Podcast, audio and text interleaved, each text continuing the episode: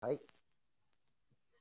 ムロさんと、つばきりのお金に縛られないレイディオ。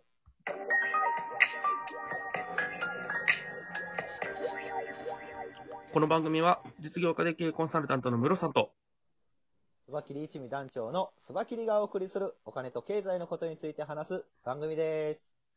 お願いしますえ。いや、すごいことになりましたね。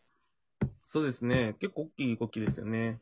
ねえこのキャンプファイヤーと、はいえー、e ショップのプラットフォームであるベースが、はい。えー資本業務提携して、サービスの垣根を越えて、プロジェクトオーナーとショップオーナーとの相互利用を推進ということで、うんうんうんまあ、わかりやすく言えば、クラウドファンディングで成功した商品を、そのままベースで販売できるとうん。うんうんうん。いうことですよね。なるほどめっめっちゃ便利ですよね。ちゃ便利ですね。結構商品開発で、あの、クラウドファンディング使って、テストマーケティングして、そこから物を売るところに持っていきたいみたいな流れってあると思うんですけど、ありますね。うん。そこのところでベースがもう提携して、まあ、要はそこのものを使えるような形になると、すごく、ハードルが下がりますよね。そうですね。いや、もうよりやりやすくなりますし、なんかその、まあ、ベースのショップを持ってる人が、これ売れるかどうか試したい。もしくは、あの、クラウドファンディングで宣伝したいっていう人が、クラウドファンディングやって、そのまま売るっていう、そういう流れが非常にできやすいですよね。うんうんうんうん。実際僕、ベース使ったことないんですけど、ベースってそもそもどんなサービスなんですか、いや、もうほんまの、ただのネットショップなんですけど、うんプうラん。ットフォームで、えーもうテンプレートがあるんですよ。うんうん。ですので、そこに自分の売りたい商品の説明とか画像を載っければ、うん。誰でも簡単にネットショップが0円で、はい、開けるっていうもので、なるほど、なるほど。はい、僕も持ってて、僕の本とか切り絵とかはそこで売ってるんですけど、はいはいはいはい。これがね、あの不思議なもんで、あの本とかちょくちょく売れるんですよ。どっから見つけていただけるのかわえからー、ないですけど、うんあ、そうなんや。もう僕の本は800冊ぐらい、ね、クラウドファンディングの時から考えたら売れてるので、うんうんうんまあ、大体100冊ぐらいはベースで売れたんじゃないですかね。うん。もう、全くこう、関係のない方にですかいや、あの、おそらく、あ,、はいはいの、Facebook の投稿とか、なるほど、なるほど。えっ、と、何らかしらネットでググって、もしくは、あの、スバキリで検索されてる方がいらっしゃるのかもしれないです。スバキリで検索すると僕の情報しか出てこないので、なるほどですね。何かで出てくるのかもしれないですね。はいはいはいはい。これで、あ、まあ、ひょっとしたら、あの、ね、この本は、スナックキャンディーイメージのヒデさんと強調してるので、はい。そちらの方から情報を拾って、なるほどなるほど入ってる方もいらっしゃるのかもしれない。そうですよね。なるほどですね。結構そうなんですよ。だから、毎月どれぐらいかな、あのー、1万円ぐらいは、僕、うんベースからの収入がありまして、うんうんなんかネットショップを無料で買い、開けて、まあ、手数料は10%取られるんですけど、うんうんデータ分からですね。いや、結構、僕みたいな、そのネットショップで生計を立ててるものじゃないものに、でも気軽に作れるので、うん。うんうんうんうんうんう結ん。構ベースいいですよ。何か売りたいものがあれば。なるほど。商品持ってる人にとっては手軽にできる感じなんですかね。そうですね。うんうんうん。はい。。あと、あのーなんていうんですかね、その、例えばイベントとかの参加チケットとか売ってる方もいらっしゃいますね。はいはいはいはい。あ、でも僕の友人にもいますね。うん。ベース自分がイイベントする時のイベントをここで買ってくださいみたいな感じで。ああ、そうそう。だからそういうイベントをもしね、イベントの開催費をクラファンで集めたら、クラファンで集めて、チケットをベースで売るみたいなのもありかもしれないですね。ああ、なるほどなるほど。はい。もう本当に、あれですね。その、しイベントの費用を集めながら、その、ベースのページのところに集客を一緒にしちゃうような感じですね。そうですね。うんうんうんうん。そんな感じでございます。なるほどな。実際あれですよね。あの、ネットショップのページに、こう、バーっと商品の説明書いてあっても、なかなか読む気しないと思うんですよ。はいはいはい。なんですけど、あの、クラウドファンディングのページだと、興味あるものやったら読みますもんね。ああ、そうですね。うん。結構なんかそのストーリーが見せれるのはええかもしれないですね。いいですね。うんだからそのストーリーを読んだ後に商品を購入するって形なので、うんうんいいと思います。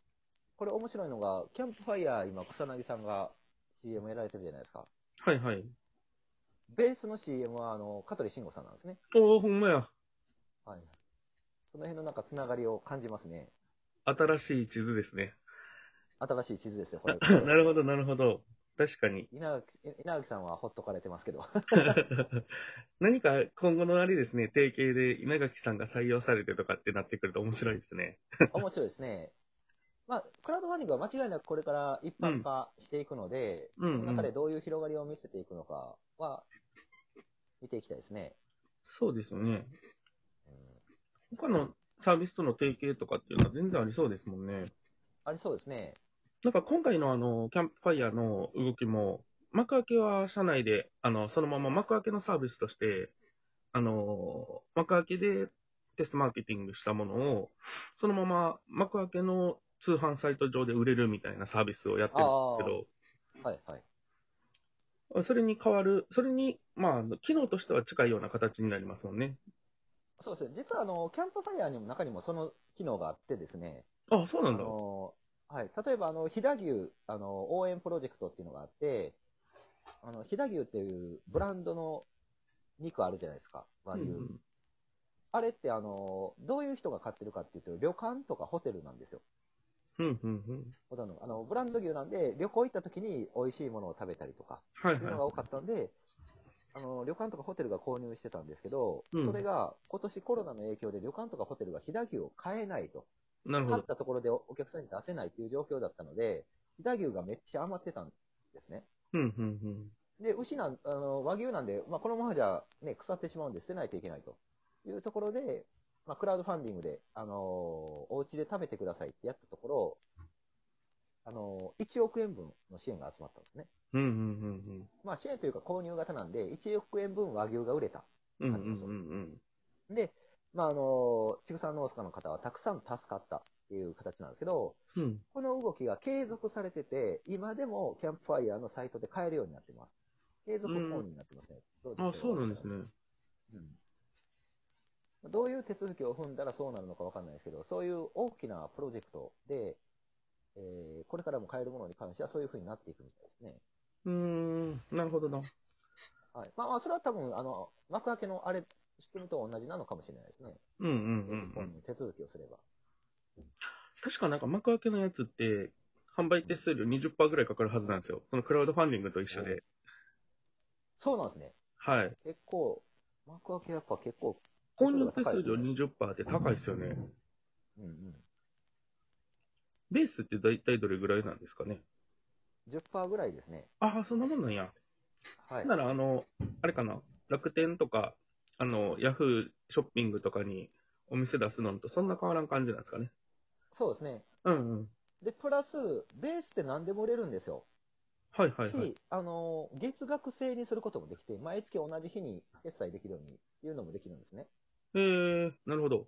例え例えば僕、あの、友達の南林さんっていう方の、はい。あの、顧問、顧問券みたいな、あれ、それが1000円、月額1000円で売られてるので購入してるんですよ。うーん。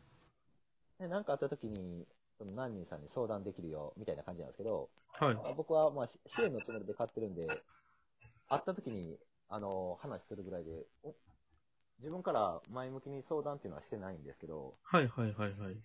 それでも毎月決まった日に1000円決済される。え感じの、あー。の、まあ言ったらオンラインサロンみたいな使い方ができるっていうことですね。うんうんうんうん。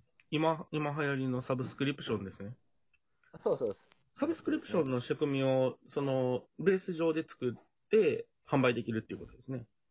そういうことです、そういうことです。うん。ということは、例えば、なんだろう、その、まあ、例えばチーズのクラファンをして、毎月このチーズが欲しかったらベースでサブスクで毎月お届けできますよとか、うんうんうんいうことができるわけですね。クラウドファンディングで試して、気に入った方はサブスクで毎月購入してくださいっていうのもできると。うん。なるほど。ひょっとしたらワインとかそういうのって毎月ね、1本とか届けてもらったら嬉しいっていう方もいらっしゃるかもしれないので、うんうんうん毎月にしたらちょっと値段が安くなるよとか言ったら売れるかもしれないですね。うん。確かにそうですね。ワインって結構、こう、好きな人でも選ぶのは大変だったりするじゃないですか。うんうん。なので、その、選べる能力がある方というか、そういう方が、まあ、セレクトしてくれた。で、こういう料理とかあー売ってたらいいいですよ、みたいな感じで、一言コメントつけて送ってくれるみたいなのがあったらいいかもしれないですね。ね、おすすめ、うんうんうん。ワインのおすすめをね、選んでやってくれる。これうめんっうんちゃういいですよね。といんうんうん。うことで、まあ、これからどんどん広がっていくでしょうね、こういうのが。そうですね。まあ、それこそあれでしょう。小売りの人がクラウドファンディング使うっていうのが増えてくるのって多分これからだと思うんですよね。まだ一部の人だと思うのいやそうで。でそうんうん。でそこに向けて、こう、プラットフォームが使いやすくなっていくっていう流れが今後、さらに広がっていくのかなと思ってます。間違いないでしょうね。うん。これが広がっていったら、なんだろう、チャレンジはしやすくなりますよね。うん。新しい商品とかを。はい。今までは銀行からお金を借りて、そのお金でとかだったのが、うんうんうんこれで、そのまま売れたらダイレクトに販売できるようになるので。うん。確かにそうですよね。ホームページ作るのも、やっぱり今まで30万かかるとか、50万かかるとか、そんなとこからのスタートだったのが、ベースはもう0円で作れます。キャンプファイアのページも、ね、あの、作るの自体は0円でできますっていうところの話なそうでのすで。ね。うんはいで僕たちに頼んでいただければ、僕は、あのー5万円で全て作りますので、はい。その辺の手間もないようにね。そうですね。本日はぜ、ひ、はい。本日はあれですね。キャンプファイヤーとベースが資本はい提携しますよっていう結構大きな話をそうですね。取り上げさせていただきました。はい。はぜいひ。また、あの、注目してみてやってください。よはい。よろしくお願いします。ろしくお願いします。